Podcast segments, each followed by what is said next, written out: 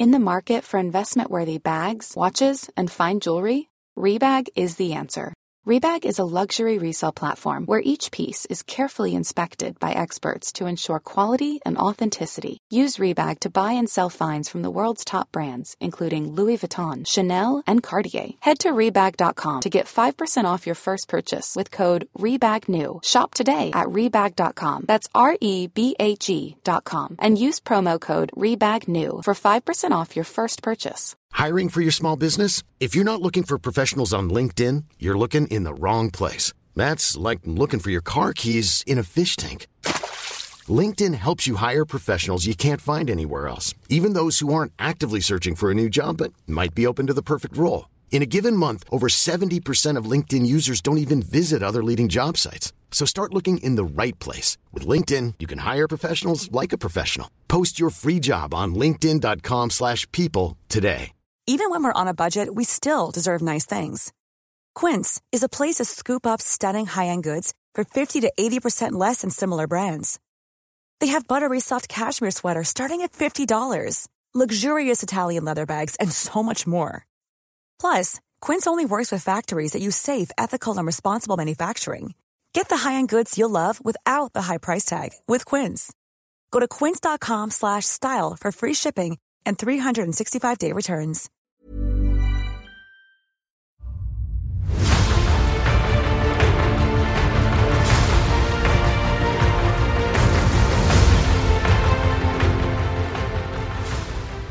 Hello, everybody, and welcome to the Blizzard Watch podcast. I'm Matt. I'm your host. With me is Joe, my co-host.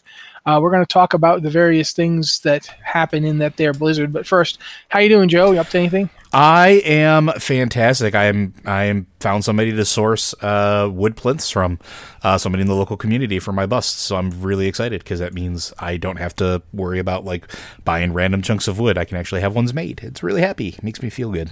Okay. Well, I have no such wood plinth issue. um, so instead, I'll move on to talking about some stuff in the old uh, universe, the actual one we live in, not not some game universe that I've been spending a lot of time in, uh, being being hectored by by Kiefer Sutherland, not Kiefer Sutherland, Keanu Reeves. Oh my god, Keanu Reeves. Yeah, I was gonna Wow. say way different, way different. that would be a Metal Gear game if Kiefer Sutherland was giving me thr- trouble. I still like sometimes. I mean, when they get when they get a famous voice actor and use that voice actor's appearance, it's always a little weird for me. yeah. And um, I can't remember which Call of Duty game it is. It might not even be Call of Duty, but the one uh, where they got uh, Kevin Spacey. Do you remember that one? Yeah, I don't remember the game specifically, but I remember what you're talking about. Yeah. Yeah, and like it, it, was like Kevin Spacey played a decent villain in the game to begin with, but when his real life shenanigans came to light, and I say shenanigans, not making light of it, just making light of him. Uh, yeah, that made that game real hard for me to ever replay because it's like, yeah. So, so I, I kind of wish they hadn't gone with with Keanu Reeves' face as well as his voice. Uh, I get why they did it, but I kind of wish they hadn't done it because it does it does get distracting at times. And this is one of the reasons why I'm kind of glad WoW gets voice actors and doesn't use their faces because it would be weird as heck for me if I saw Liam O'Brien's face every time I saw Illidan Or talking. or or if Metzen's face was just straight up graphed onto Thrall. Yeah, that'd be weird. Or, or if you know we go to Metzen's house and it turns out he actually does look like Thrall and the, the Metzen face is a mask he wears. But anyway, uh, I brought up Illidan because Burning Crusade Classic is going to be shipping out not too far off. We don't know exactly when, but they are working on it, and the PTR is soon. Um, when it does, they've made the choice to ship Burning Crusade with Classic with patch 2.4.3, which is the last real content patch for uh, the Burning Crusade before Wrath came out. The reason that's important is twofold. One is that class balance was in its final form. hmm Uh, this means, among other things, that warrior tanks could use Thunderclap in defensive stance, and that it hit multiple targets, which meant that they had much greater, much greater AOE threat. Um, uh, in other words, it's something I care about. I don't, I don't know every class, and I didn't play every class in TBC, but I do remember that, and that's like just one of many examples of things that basically every every class will be in its final form, and they're not going to do any class balance. It's going to be very similar to the way WoW Classic worked, where they put it out the last patch, uh, 1.12 essentially is what they based it on, and then they didn't do any any major class balance. I think they did like one change to shaman because they were gonna do it anyway. Like it was the very first change they made in when Burning Crusade came out, Mhm. and it was they like you know the only reason we waited for for the Burning Crusade was because we knew it was coming anyway. Uh, so we might as well just put it in to to WoW Classic because it was what we intended to do.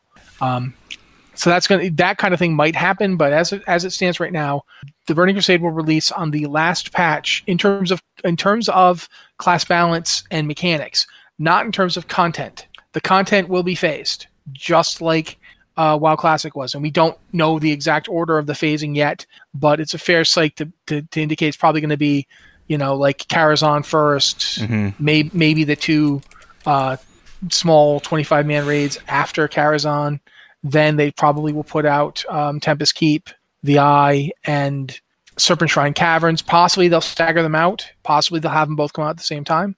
Um, the thing is, is that if they did it at the time, the way they did it in in original, you know, Burning Crusade, there's attunements to consider because they did staggered content releases in WoW Classic because there weren't a ton of really big attunements in in original vanilla WoW. There were some, but there weren't like the only one that really comes to mind is the the Blackwing Lair one. The actually no the, the upper Blackrock Spire, lower Blackrock Spire, Blackrock Blackwing Lair attunements come to mind. They weren't big like the way that the Burning Crusade ones. The Burning Crusade ones, I think like to get into Karazhan, did you have to run like four dungeons?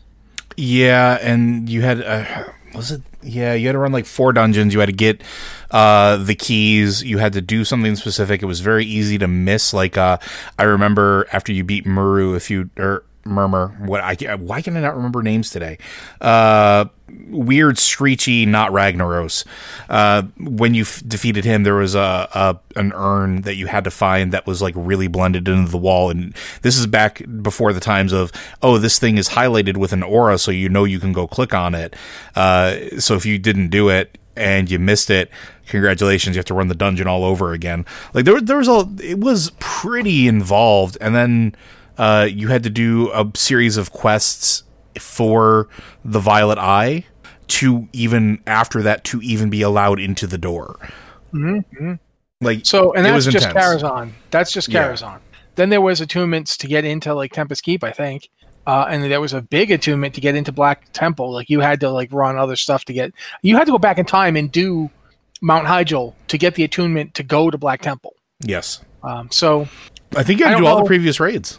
I don't know how, and they they ended up taking them out at later points. Uh, so I don't know if they're gonna just say, okay, instead of doing attunements, we're gonna just we're just gonna phase the releases, and you'll just get like, okay, this is phase one. These raids are on it. These are the ones you can go to. Um, but it, if you look at it, they have, like I said, that you you could do Tempest, Keep the Eye, and Silver Shrine. Then you could do um, Mount Hyjal and Black Temple, and then finally there would be um, I want to say the Sunwell. Yeah, the Sunwell Plateau would be the final raid. And if they phase it so that they come out together in groups, or if they phase it if each one comes out individually, and I didn't even mention um, Zul'Aman is in there. Zul'Aman should should be coming out at some point, and the gear that dropped in Zul'Aman was comparable to Black Temple um, Mount Hyjal gear.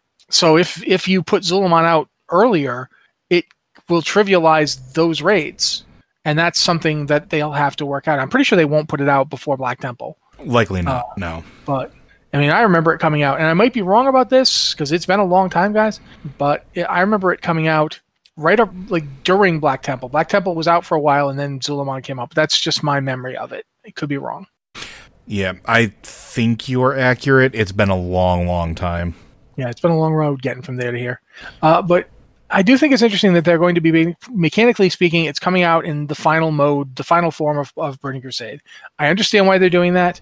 Um, for one thing, I think a lot of people would be really mad trying to level up from from 60 to 70 uh, and trying to tank like on their warrior tank that they tanked with in WoW Classic, and then realizing, oh god, paladins and druids are so much better for five man content, and paladin and druid players would be really mad to tank all the way through all that content and get their gear guilds ready to go and get to Karazhan and be like, oh, I'm dying a lot because I don't have this one ability that warrior tanks have, and it doesn't matter how good my gear is, and it doesn't matter how much threat I can hold.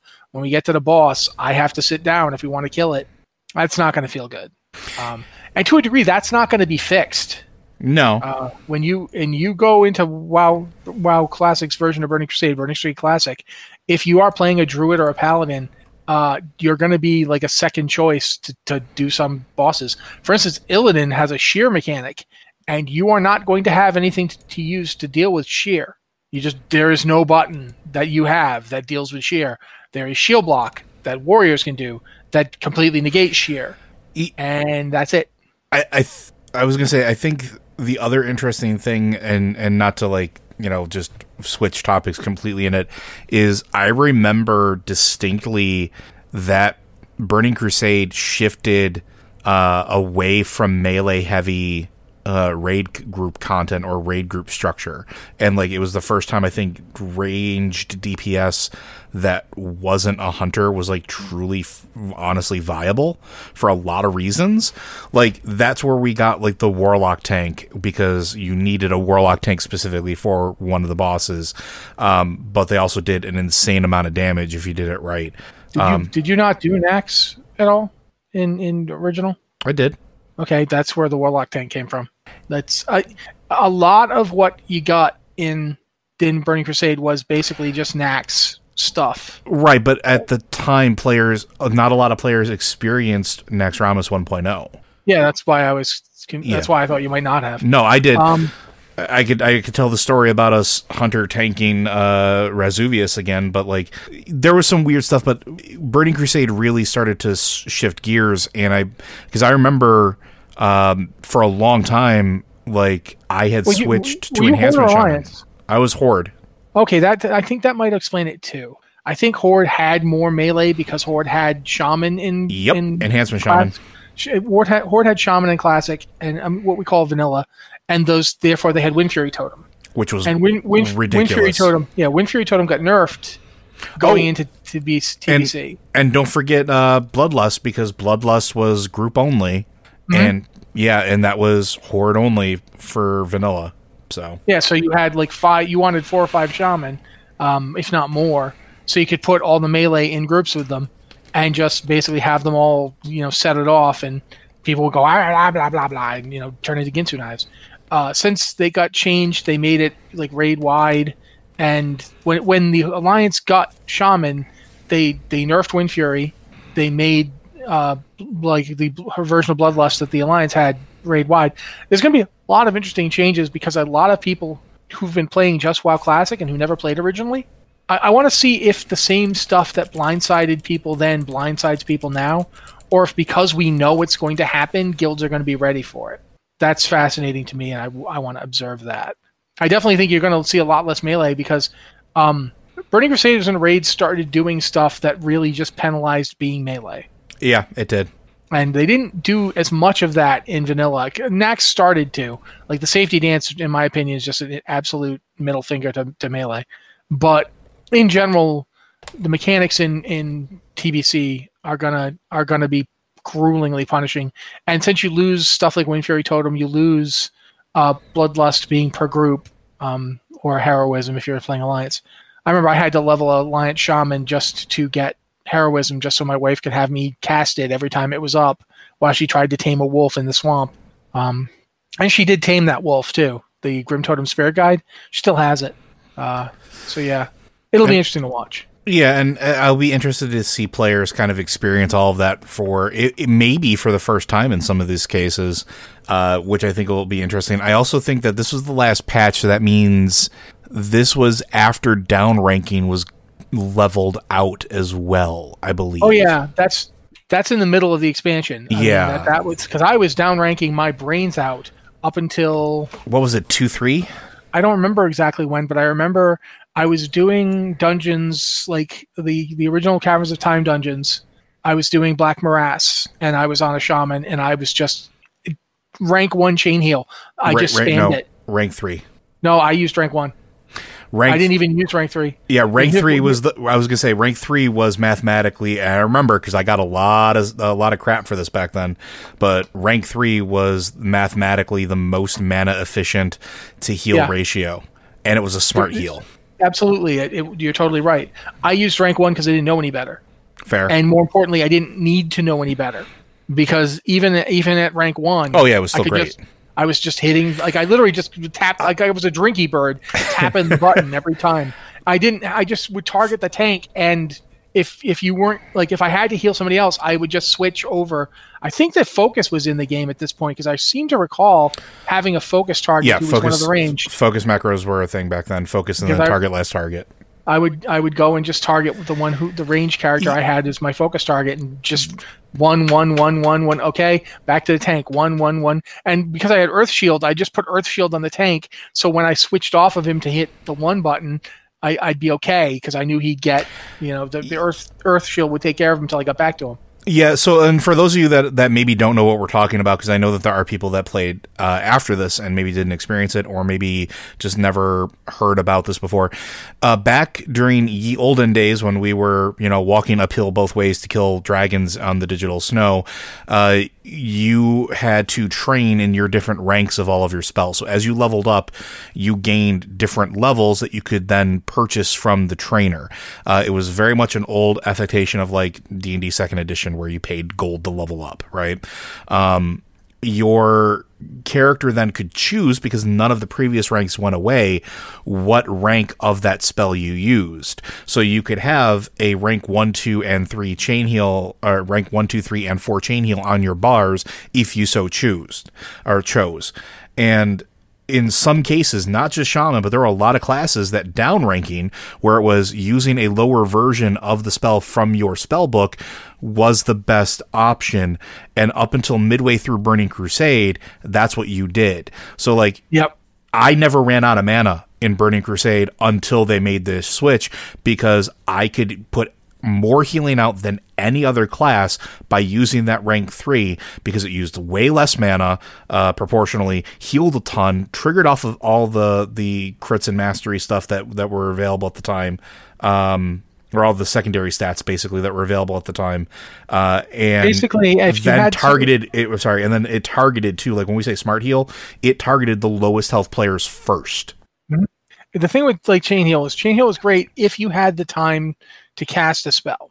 yep Uh, instant spells were not shaman's friends. Really. no you you as a shaman you were trying to get that haste breakpoint to two second casting Yeah, but it, it really depended. Like th- that way, downranking worked. Downranking was really good if you had the time to cast the spell. If you could basically park yourself somewhere and you knew you'd get some uninterrupted casting time, then downranking was brilliant. Um, you'd only uprank when you knew I may have I've got three seconds, and then that's all the spell casting I'm going to get to do. Then you'd want to use your top rank spell. because yeah because you get one cast If I'm only going to get one cast, I want the biggest spell I got. And a lot of this also keyed into regeneration because a lot of the stuff that gave you mana regen was triggered by casting a spell.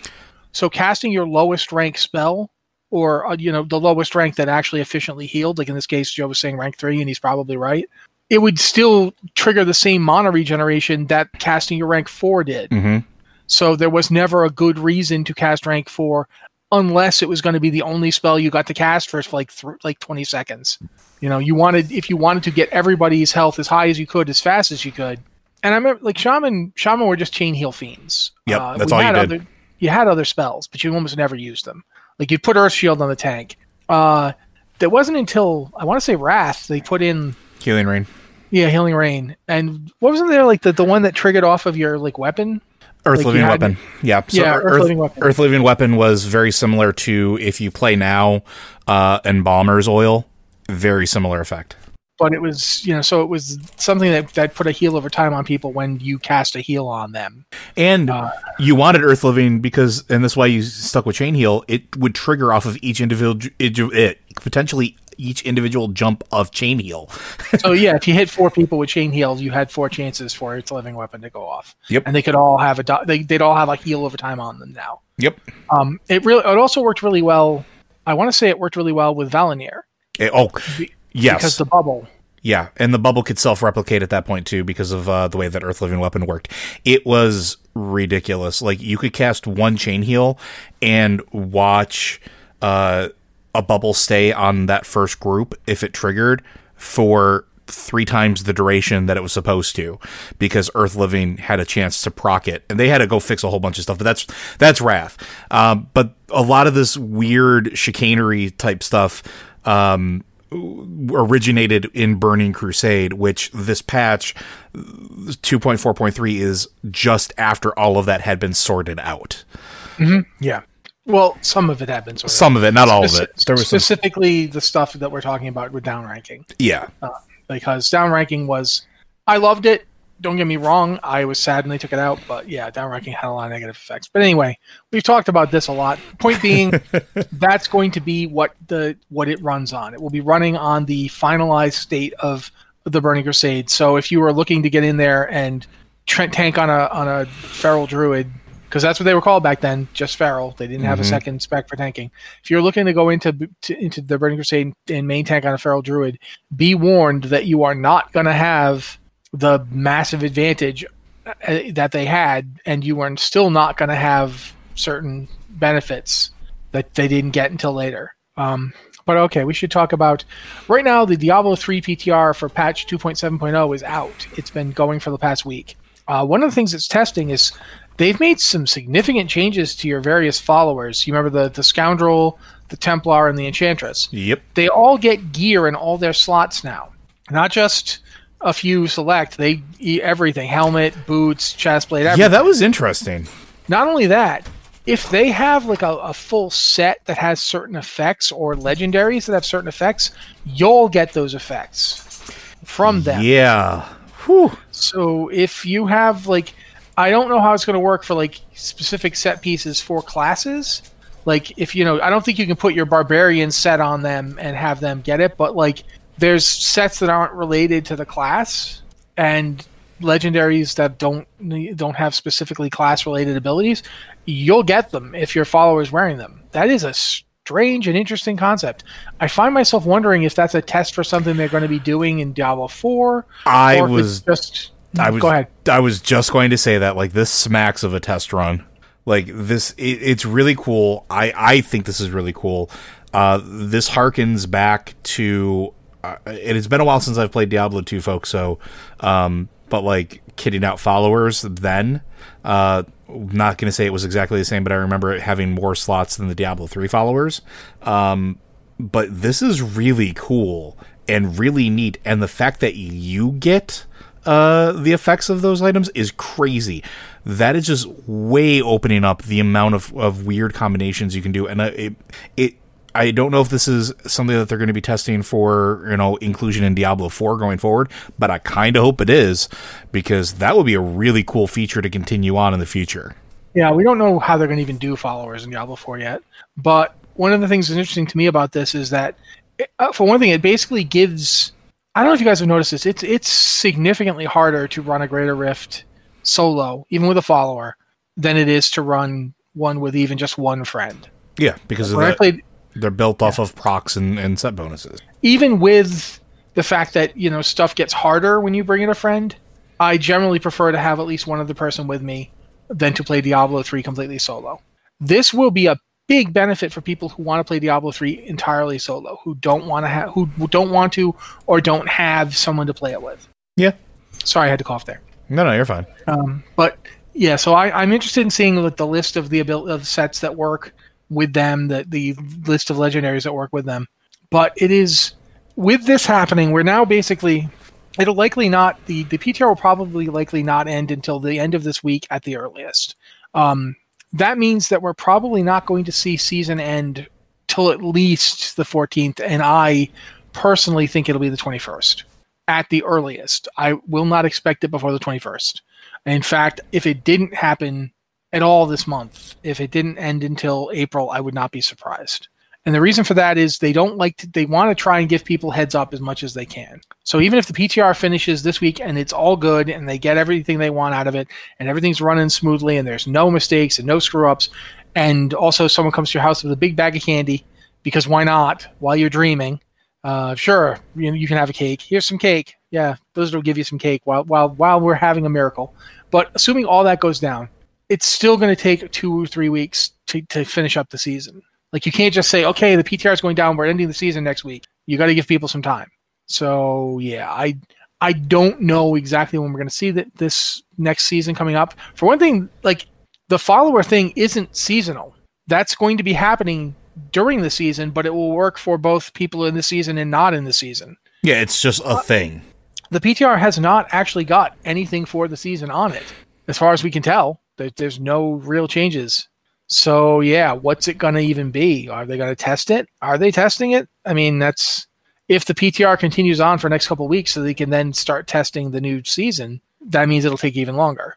And with Diablo 3 in the state, like Diablo 3 is in a really weird place where they can do stuff like this. They can experiment around with like big changes if they want to. But, you know, we we, we know that Diablo 2 Resurrected is coming out this year. We know that Diablo Immortal is coming out this year. We know that Diablo 4 is probably next year. So there's a lot of Diablo coming down the pipe. They can probably take a little bit of time on their seasons. They can have them come out more, they can have them be longer. Like up until this last season, the average season length was between 14 and 16 weeks. Uh, last season was 18 weeks. This season's looking like it's going to be heading for 16, 17 weeks. I think that might be the future trend for season length, that they might be between 16 and 18 weeks because it's just, it gives you more time to test things. It gives you more time to like let people play them out. So, but that's just, that's just what I'm thinking. Yeah, and I mean, it's. I think that's a pretty good thought. A pretty good, solid deduction. I think, and honestly, longer seasons is not necessarily a bad thing. I think. I think it's just more Diablo content, really. Yeah, we'll see. Ultimately, we'll see. Like how if we get, we're going to get Resurrected and Immortal this year. We're told. If Resurrected came out in the summer, which I'm not saying it will, but if Resurrected came out in the summer, Diablo 3 is going to basically have a slow period because it's coming out on consoles. It's coming out on pretty much every console simultaneously. It's coming out on the Switch, um, Xbox, and I think both the One and the XS, and both PlayStation 4 and 5. Uh, yeah, people are going to be playing that. I, I don't think I would not bet against Diablo 2 Resurrected here. Let me put it that way. So I feel like the Diablo 3 team might be like, yeah, we can be more experimental. We can we can see what works. We can do do interesting stuff because you know no one's going to be watching us. Yeah, it definitely works in their advantage, right? Like at least as from that perspective. So yeah, but anyway, I believe it's time to move on to emails. So uh, I believe this one I hand it off to you to say things, Joe. Well, do you want to do your spiel? All right, I do. I do the spiel. Why I can't remember who does the spiels? My God, what am I here for? So, hold on. Small moment of panic. Okay, taking a breath. Anyway, if you have an email for the show, uh, you can send it to podcast at blizzardwatch.com with the subject line podcast or Blizzard Watch so we know it's for the show. Or you can go to our Discord and we have a Patreon Q and podcast questions channel where our patrons, that's the lovely people who pay for everything we do so we get to keep doing it, um, they, they can go and answer ask the questions there.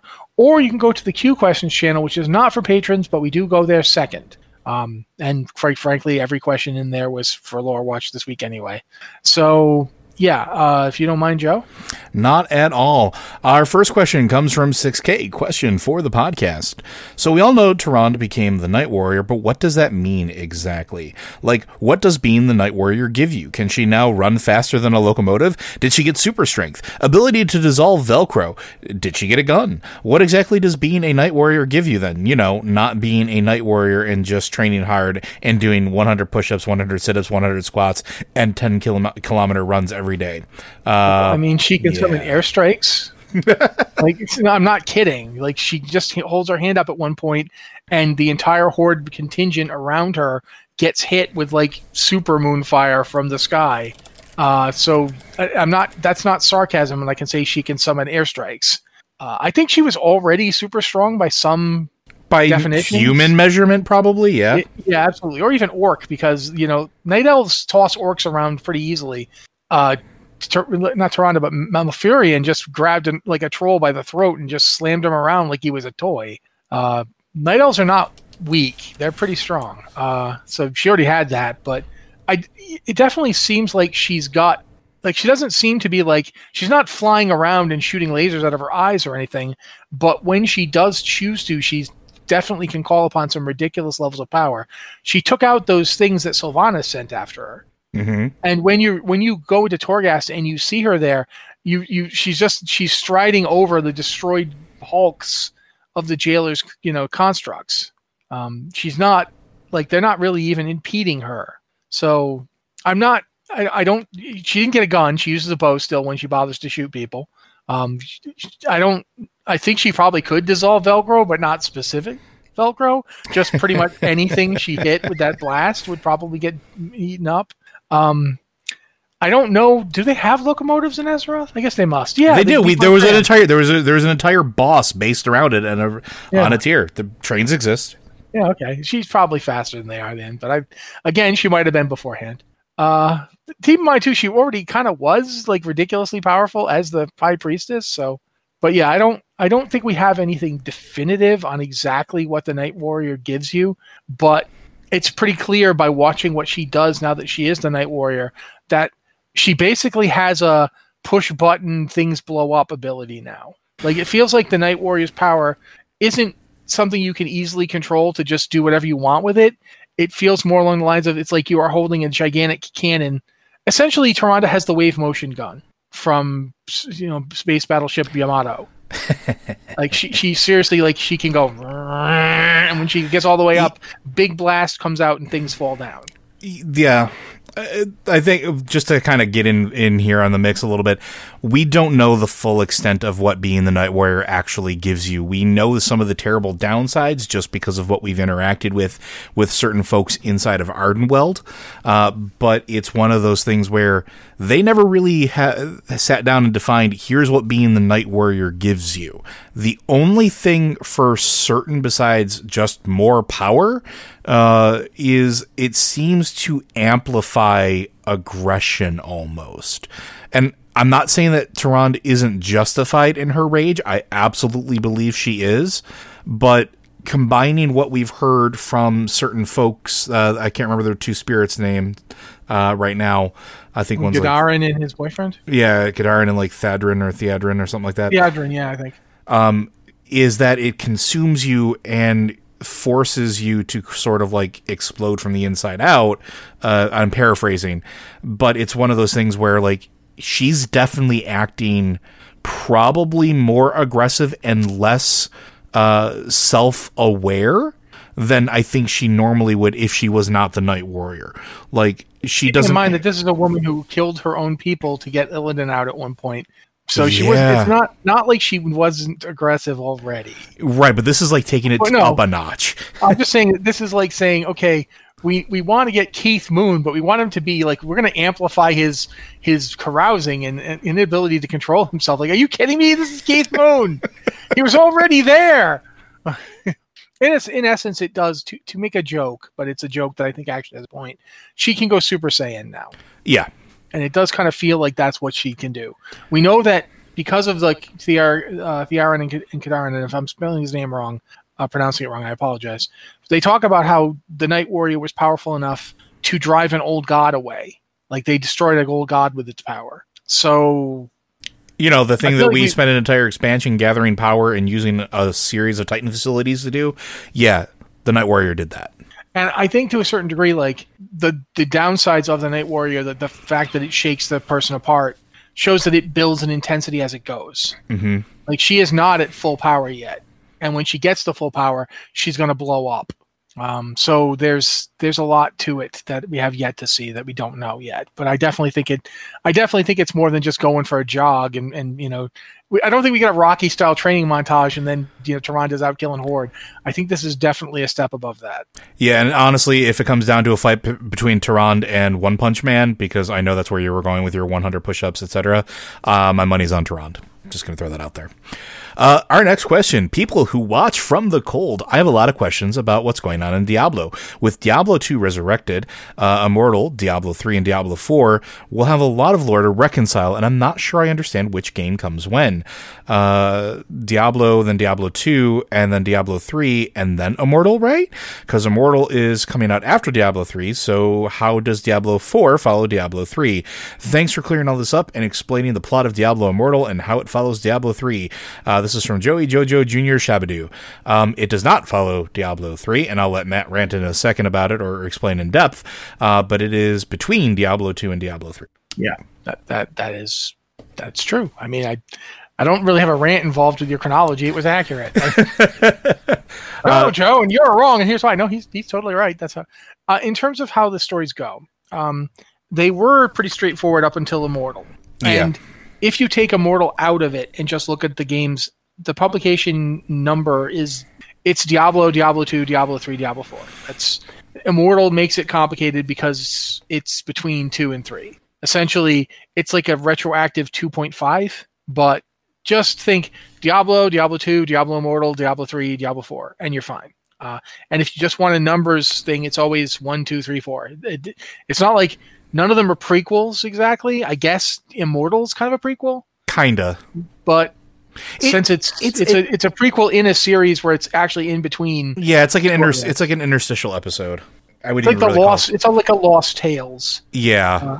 Uh, but in terms of how the story works, Diablo is all the, is the story about how a town falls to darkness because the archbishop found an ancient artifact, and it turned out that the archbishop was himself evil and was looking for that ancient artifact, which we don't find out until Diablo two, I believe, and Yeah. used it to wake up one of the three prime devils, like the the head, the the, the greater evils of this world. the titular Diablo. Yes. Diablo 2, um, the hero of Diablo 1 thought it would be a really good idea to jam the Soul Stone with Diablo in it in his face. It, was wrong. And Listen, if, if shoving weird demonic stones into my forehead to keep the world safe is wrong, I don't want to be right. and he wasn't, wasn't right. But he, the, the story of the game is basically he, a bunch of heroes following in his wake, trying to prevent the destruction and, and death as the demon inside of him takes over his body and uses him to complete its its purpose, which is to free the other two great devils of the game, uh, Mephisto and Baal. They are freed, and chaos ensues. To prevent the world from being corrupted by Baal at the end of Diablo 2 Lord of Destruction, uh, the angel Tyrael shatters the World Stone. And in an explosion that consumes his physical body, Well, one And- real quick, you're missing that part where the the stones that they that they had been using to imprison the primevals were pieces of this world stone. Yeah, that's true. Uh, the, the soul stones were created using pieces of the world stone as well. So Baal has corrupted the world stone, and therefore, in order to prevent the world stone from corrupting all of Sanctuary and turning it to the demons, Tyrael destroys it, uh, releasing the massive amount of power contained within it. Because the world stone was a relic from the creation of the universe, it was called the Eye of Anu, and it was essentially a, like a piece of the original, uh, you know, primordial Anu uh, that could create worlds. That's why it was called the World Stone. He destroys it, and so Diablo Immortal is the story of a bunch of adventurers traveling the world and collecting up the pieces of the, the shattered world stone so that the demons that are collecting them don't get to use their power to grow even more powerful and destructive. Um, that's what you're doing in Diablo Immortal. Diablo 3 is something like 20 years after Diablo 2. Um, the, the, the wizened elder, um, Deckard Cain, who you've met in both Diablo and Diablo 2, his basically traveled back to Tristram because he believes in a prophecy that a thing is going to fall from the sky, heralding the end of the world. Uh, a thing falls from the sky and heralds the end of the world. It turns out to be Tyrael. He's lost his memory and his sword, but he has fallen from the heavens, trying to warn us about a great evil. We then find out what that evil is, go forth, confront it, attempt to stop it, fall right into the plot of Diablo, who ends up resurrecting itself with all seven of the evils combined in one demonic body and invades invades heaven. We then go to heaven and beat him up.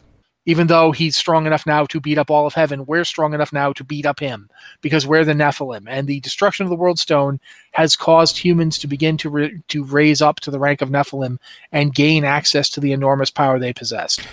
Scared by this, the angel um, Malthael, who's the archangel of wisdom, decides he wants to be not- to associate with the power of death, calls himself the angel of death, and steals the black soul stone that was used to contain all the demons in Diablo 3, which he then uses to try and kill every single human in the world. He only seventy five percent succeeds.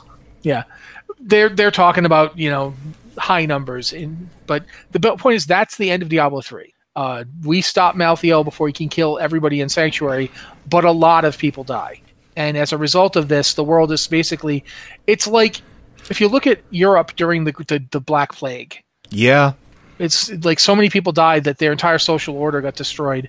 Uh, you know, certain kingdoms have completely collapsed. People are basically living in little huts and villages, you know, se- separated from each other. Nations are crumbling, and the world is completely disorganized. And somebody thinks it would be a great idea to bring back Lilith, the demon that, along with Inarius, created Sanctuary in the first place.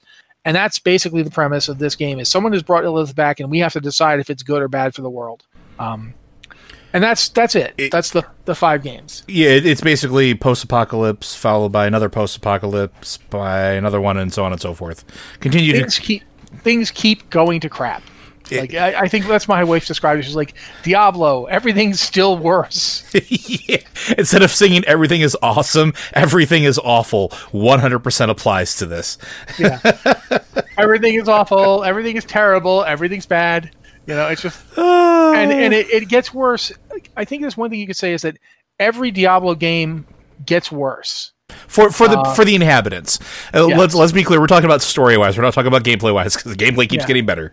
Uh, but yeah, in terms of like you know, the the fate of the People Sanctuary just keeps going downhill. It's it's just like a giant bunch of rocks falling on people continuously. Yeah, and consider this is this is it's, getting worse because it's like, yeah. So Diablo three, I used to live in this town, and then my wife tried to kill me, and all of my children that you know died to various plagues started coming out of the ground, and then my neighbor tried to like eat my face. I have no clue what's going on, and now it's even worse than that. Yeah, it's now everybody died, and now we're all forced to live in this village. And Oh, and now the monsters are and now, and now the monsters are braver than they ever were before because that's why wouldn't they be? Because everyone's dead. Exactly. No stop them. yeah, no, it's so yeah, but that's basically the plot of the overarching plot. Without it, we'd have to do an entire episode, and maybe we should do an episode on the lore of. of You know Diablo. what, hey, you guys? You make sure you comment, send us things. You want us to do an entire uh, lore watch dedicated to the story of Diablo so far? I'm perfectly fine doing it. Just let us know. Yeah, but that's that's a bare bones summary of what's going on. Yeah, and and yeah, there's there's just a lot there, and honestly, uh, hopefully the order helps uh, you get that straight or keep that uh, straight moving forward because it can be a little bit confusing, especially with Immortal being the oddball out. Uh, but I think that'll answer that one. Our next question. Hey, watchers, do you think Blizzard could start new classic servers? Maybe like just a couple every six months or so? I missed out on a couple phases because of real life stuff, and it would be awesome if they had constantly rotating servers so people can jump in. And this is from Elisov the Belf Pally. Um, they could. I don't know if they would. That is a massive technical undertaking. You're talking about spinning up uh, essentially a server every time you want to do it, or wiping something clean and rolling back. Now they could do that if they wanted to. They could have a set of servers or a server specifically set up where there is a timed wipe where every six months all the phases reset back to zero or whatever whatever their starting point was when they released classic they could do that i don't know if they would i also don't know if enough players want that um, one of the things that i think maybe is an older mindset maybe i'm going to show my game age here a little bit more than i usually do but when you hit you know max level in vanilla or classic it was a thing and even going through all those events those were things that like you experienced and you didn't want to have all of your progress wiped and done over again. Now, I know some players on some of the uh, illegal servers or, or secret servers that exist out there do that. I don't know how their decision making process goes for that, and I don't know if that's something Blizzard is interested in. And yeah, I don't know. I don't. I don't know if they would, but I think they could. What you're describing reminds me a lot of how seasons work in Diablo 3, It does. Yeah. where you basically start off at zero and you can go through everything all over again. Um, I don't. I'll be upfront with you. This is just my opinion, my take on it. I could be wrong. Um, maybe Blizzard plans to robust do to do a robust robust support of of original WoW Classic servers and do things to make sure they stay up and competitive and fresh. I do not think that's what's going to happen. I think your servers are basically this is it. They are on life support now, and there will be nothing further for you. There's no new stuff coming. There's no resets coming. If you don't want to play WoW Classic, then move on because I think they're going to do Burning Crusade where those servers they some of those servers are going to just be the server moves to being Burning Crusade servers or you can stay on like there'll be certain servers that are going to stay WoW Classic servers, Yep. and you can be on those if you want to. But I think the closest you're going to get to that is they might start outright WoW. Cla- they might start Burning Crusade Classic servers that are just for Burning Crusade Classic that that are brand new. That start from zero. That start from Yeah. classic zero, right? Yeah, and then then you could level up and do, but even then, it would it would be at the point where all that stuff had been released. Everything would be released instead of waiting for it to come out. I don't think that's going to happen. I don't expect at any point in time they are going to look at classic stuff and say, okay, let's put on this classic server where it's it's basically just you know it starts off with just molten core and Onyxia, and then we move like we release other stuff in phases, and we release the PvP in phases. I think they're done doing that for for classic. Straight up, it's done. It, the fork has been stuck in it. It's a potato. It has done everything they wanted it to do, and now if you like that stuff, good. You have what you wanted. They, they've you've now got a server where you can go do all the old stuff. You can go see the original world. There's no flying, none of that. It is it is as close to No. what the servers were really like as they could be. But I don't think they're going to go back and reset any of them. I don't Now I that don't if know if, that they won't, but I don't think they will. if they do what you said potentially, and you do that with like the Burning Crusade servers where it starts from zero, I mean, again, like you said, it's not going to be exactly the same. Uh, No, but no, because all this all the stuff All the stuff that- all the events, be out yeah. immediately. Yeah, so it will already be there. and even and- and even if they do Wrath Classic or whatever uh, they call it, uh, it would be the same thing, right? Like it would just be The thing about Wrath Classic is where you get into a weird area, and it we, it's not been announced, so I'm only going to discuss this briefly. But Wrath Classic is when they started taking content out. Yep. Wrath is Wrath is when they started taking out Naxx. Yeah, you like Naxxramas? Well, it's gone. Oh, now it's back again with a different flavor. Yeah, and it felt very different. Um, Very. So I don't know. I don't know. Like it, like I said, it, it reminds me of Diablo three seasons, and there is a certain amount of there's something cool about you know starting over and leveling up again and getting all that stuff again. And do, but it's a different game. WoW and, and Diablo don't play the same way. the the one thing I would say is this is a, a really good example of something that would be feedback that should be provided back to Blizzard. If this is something a lot of players want, then it might be something that they consider doing. Uh, yeah, they're doing they're doing what Burning Crusade Classic because players said we, Yeah. we want it. That's what's you know if if nobody had wanted it. They wouldn't have done it. They're doing the entirety of what Classic is because there's enough demand to motivate people to subscribe. Yeah, and if that becomes a thing where a sufficient number of people, just like Burning Crusade, say, "Hey, we want to do this thing," they might start looking into it. But I think I, I really do believe that these are always intended to be uh, time capsules, right? Almost, almost like time capsules, regaining some lost content uh, in a manner that players could revisit that's no longer available on live servers. So, and I think they've accomplished that, and I think they've done a, a pretty good job of doing that. Um, and it may be not exactly what everybody wanted out of their classic servers, but it's a i think they've reached a pretty good medium. But again, give them that constructive feedback, put it on the forums, uh, see if other players will will band in on it. I understand going to the forums is a a, a crapshoot one way or another, but it's they do pay attention to that. They actually look for that feedback. Provide it. You never know what'll happen in the future.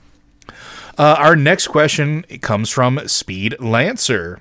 Uh. The question for the podcast is it me or are the Covenant campaigns missing pretty big parts of their stories? Just before reset, I cleared Denathrius on LFR with my with my warlock who is ascended, and though I didn't get the cinematic like I was supposed to from the quest turn in, I did see it. The Naru is just there. I know she's in one of the Revendreth dungeons, but having completed the Venthyr Covenant campaigns on my DK main, that particular dungeon just isn't part of the story. You don't get set there, you don't get a quest to go there. Did I just completely miss it somehow? And as for my warlock, you don't even get introduced to Devos in the Ascended story, but suddenly she reveals, reveals herself as leader of the Forsworn. I did notice her in the hall dressed in her original white attire and thought it was odd that I didn't even know she was there before. Are the other, other Covenant campaigns missing pieces like this? Uh, yeah, so I think that's the end of that question. I think that's not entirely accurate. I think a lot of that's baked into the leveling experience. Yeah, I was just going to say, when you level through um, Bastion the first time, you see a figure who is cloaked in shadow that is very clearly Devos. I mean, it's you hear her talk, you see her, and then when you run the dungeon, it turns out Devos is behind it, and you see Devos at the end, and you fight Devos, and that's that's your that's your introduction. It's not necessarily they haven't put absolutely everything in the campaign questing. Yeah. Some of it is just there in the world or in dungeons for you to discover, but it's all connected. Um, if if you haven't run that dungeon, you won't get to see Devos running the dungeon. You won't get to see her because it's a it's them attacking. That's Devos attacking, attempting to take the Archon out. Uh, so Archon's really got bad luck this expansion. People keep trying to take her out. Yeah. Um, but so yeah, th- th- there's there's a. I will say that it's kind of actually similar to something we were talking about on the pre-show, and I'm not going to drag back in that conversation because different. We'll be game, here for a while. at the same time, there's a little bit of disconnect on the storytelling methods that can kind of leave you to like not knowing what you're supposed to know. Like, what did I see? When did I actually see this? Can and it can be tricky, and you can miss it. And sometimes you're not even missing it. It is actually the case that in some in some cases I'll say it's a blink and you'll miss it, and and it's even to some degree with Devos. There is no moment where Devos just you know is standing there being good and then pulls off It- her like, yeah, it was I, Devos. yeah, there is none of that. You just find out. I believe it's like someone's like Devos, like you know, after you, you know, someone's like Devos is behind this. Oh my God, you're gonna have to go in and stop her. It's it's that kind of thing, but it's there. Um, I don't. I can't speak to every covenant. Um, I've really only played two to any any like length, and I've really only played the Night Fae to completion. Yeah. So Yeah, I will say I- that this this expansion does feel a little bit different in how it presents your entrance into dungeons, like your quests to go there. Um, it definitely is a different type of it, and I think there might be some variation between the Covenant campaigns. But I wouldn't say that. I I don't think they're missing large chunks of the stories. I think that Matt's right, and it's just a, a little bit of a disjointed storytelling where it sort of relies on you as a player to sort of piece it together in the proper order uh, to understand what's going on, just because of how things have to be laid out. Like it's it's one of those things where the story uh, is coherent, but because of the way the game systems work, it it kind of chops it up a little bit in a weird manner for you, for you to digest. It's not completely straightforward. So, um, anything else to add to that one? uh, no, I don't. I don't think so. Okay. Uh, we have one last question here, and this is to the violent render of flesh and screamer of bloody mayhem Rossi. Uh, No, that's Uh, that mayhem and Rossi. Wow. Okay. That's, so that's you, man. You're apparently I'm the violent one. Uh, projecting, sorry. Uh, I'm really afraid that they're going to mess up Diablo 2's remaster after Warcraft 3 Reforged ended up not doing a lot of reforging. Uh, please reassure me it will be good. Also, is it worth playing if you've already played the original? What do you think about remakes and remasters like this? I've heard that Final Fantasy VII Remake was good, but also not really a remaster. So is this going to end up like that? Help me. Uh, Era Kulov. I've seen Yeah. just Um, little bits and pieces of gameplay. Uh, I'm going to say this that I I do I can't promise you that it'll be good. I mean that I We're not making the game. We can't. We can't make Yeah. that promise. even the people making the game can't always make that promise. You know, things happen. But I I will say that the from what I saw at BlizzCon, they seem to understand what they what the stakes are, and they understand what people want. Um, that they don't want a game that sign- they they're not out to make a game that significantly reinvents this game. Yeah. They don't want a game that plays differently. They don't want a game that feels different. They want to give you Diablo 2 just prettier. And every place where they have made a change, it is in the service of preserving as much as possible while allowing people to have conveniences that they would have, you know, if the game were made today, they would have had them. Uh, for instance, you're going to get to have you- you're going to get to have a shared stash uh, because people were just making mule characters and sending all their stuff to the mule character anyway. So why not just let them have a shared stash? It, it's stuff like that. But I don't feel like this is going to be. This is not going to be a remake. This is not Final Fantasy VII. I don't. Again, don't want to spoil anything if you haven't played Final Fantasy VII uh, remake. But Final Fantasy VII remake is a remake. yeah. It's not a remaster. Yeah, it's a remake. It is a remake with different game systems and a different story. Yeah. Like that's all I'll say.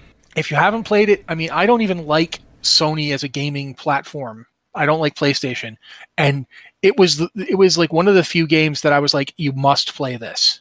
If if you can play this, you must play this. Go go borrow someone's PlayStation. I don't care.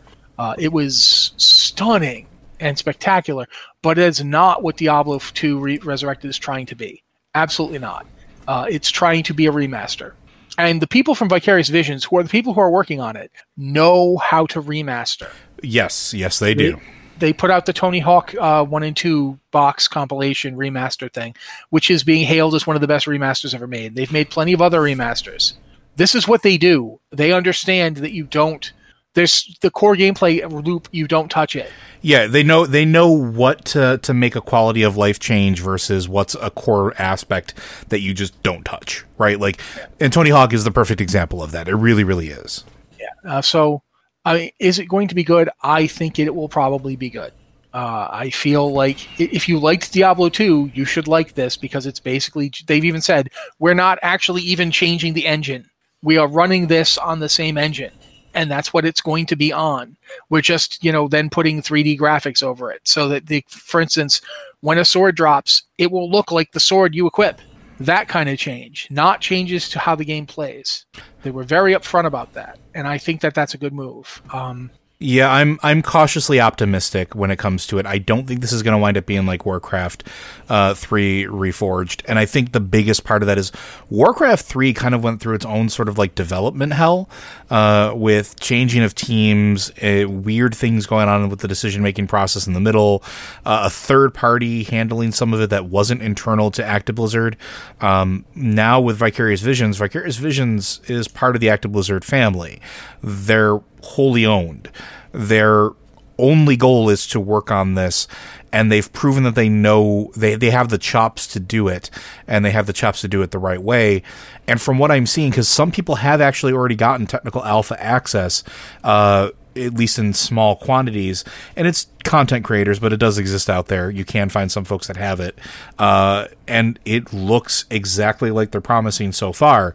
It's literally 3d graphics updated graphics, updated some lighting effects, and that's it. Like it's Diablo 2. And that is a good thing because Diablo 2 is often hailed as everybody's favorite Diablo game, uh, or at least if that was your first Diablo game, really. And you don't want to alienate that group, but also the difference between Diablo 2 and Diablo 3 isn't as vast as uh, like core mechanics go right? There's some differences obviously with the skill trees and things like that but there isn't a whole lot that you need to shift to bring it up to modern standards in that regard.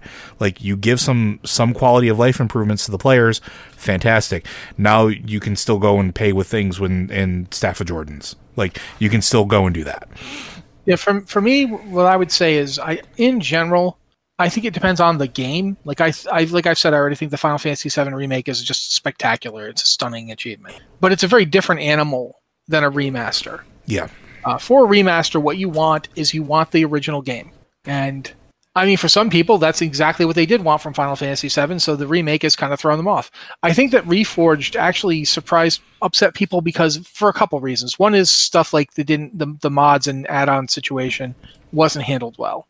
Um, the fact that they did make some they made some changes to how if you were playing just playing Warcraft 3 and you weren't going to get the remake, you weren't going to get Reforged, you just had Warcraft 3, they made changes to way Battle.net worked for Warcraft 3. Mm-hmm. And that was very unpopular. Um, it was very, finally, very much regarded as a bad move, and everybody disapproved. And finally, the fact is that people kind of thought it was going to be more than it was. Well, in that and that's part of that development hell, right? Like there was a lot of yeah. weird promises and interviews, and at one point, I, I don't remember what it was, but I remember there was an interview where they were talking about changing the story to match WoW, and like people latched onto that, and then they didn't. And they didn't update the uh, cinematics, which they're absolutely doing in, in Diablo 2. They're yeah, they flat out said they were. Yeah, Diablo 2 remastered. That's the best decision they could make. If they just did that, I would consider it a successful remaster because if you watch the cinematics, they're very cool but it's a bunch of lumpy potatoes because it was on you know this game came out in 2000 and digital effects. I mean, if you've looked at older cinematics that Blizzard put out, it's no fault of their own. This is the best you could do with the computers of the time. Mm-hmm. Um, and unfortunately, it's a bunch of lumpy potatoes. That's just how it is. So yeah, the team that made if you go back and just go look at Diablo 3 cinematics sometime. They are effing amazing. They are so good. Oh my god, when Malthael walks into the into the room and kills all the Horadrim and takes the Black Soul Stone. Amazing. Di- Di- Diablo shows up at the gates of heaven and fights Imperius. Amazing. These are incredible cinematics and they've only gotten better. It's 2021. The cinematics are going to be great. I am so looking forward to that. That's all they really need to do. The fact that they're also making the gameplay look better, that's just nice. That's cake.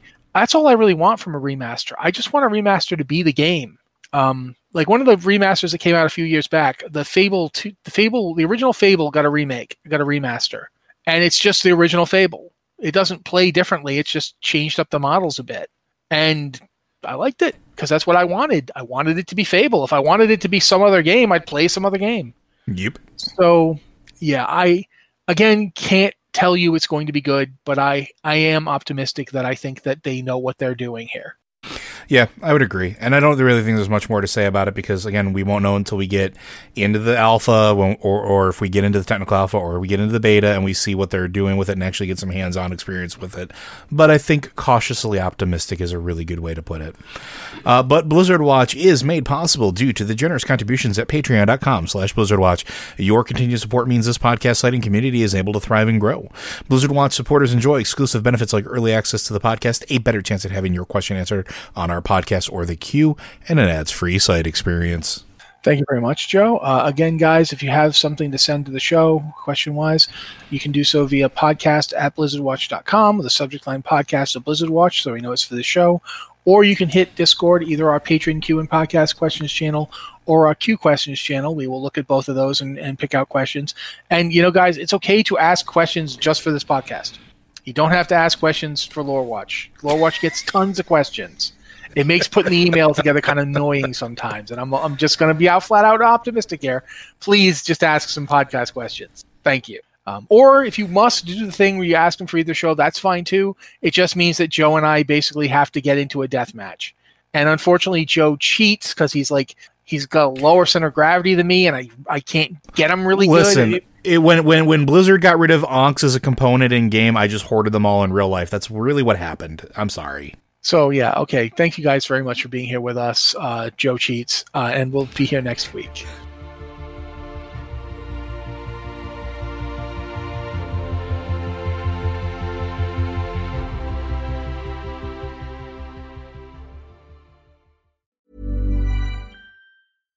Hi, I'm Daniel, founder of Pretty Litter. Cats and cat owners deserve better than any old-fashioned litter. That's why I teamed up with scientists and veterinarians to create Pretty Litter. Its innovative crystal formula has superior odor control and weighs up to 80% less than clay litter. Pretty Litter even monitors health by changing colors to help detect early signs of potential illness. It's the world's smartest kitty litter.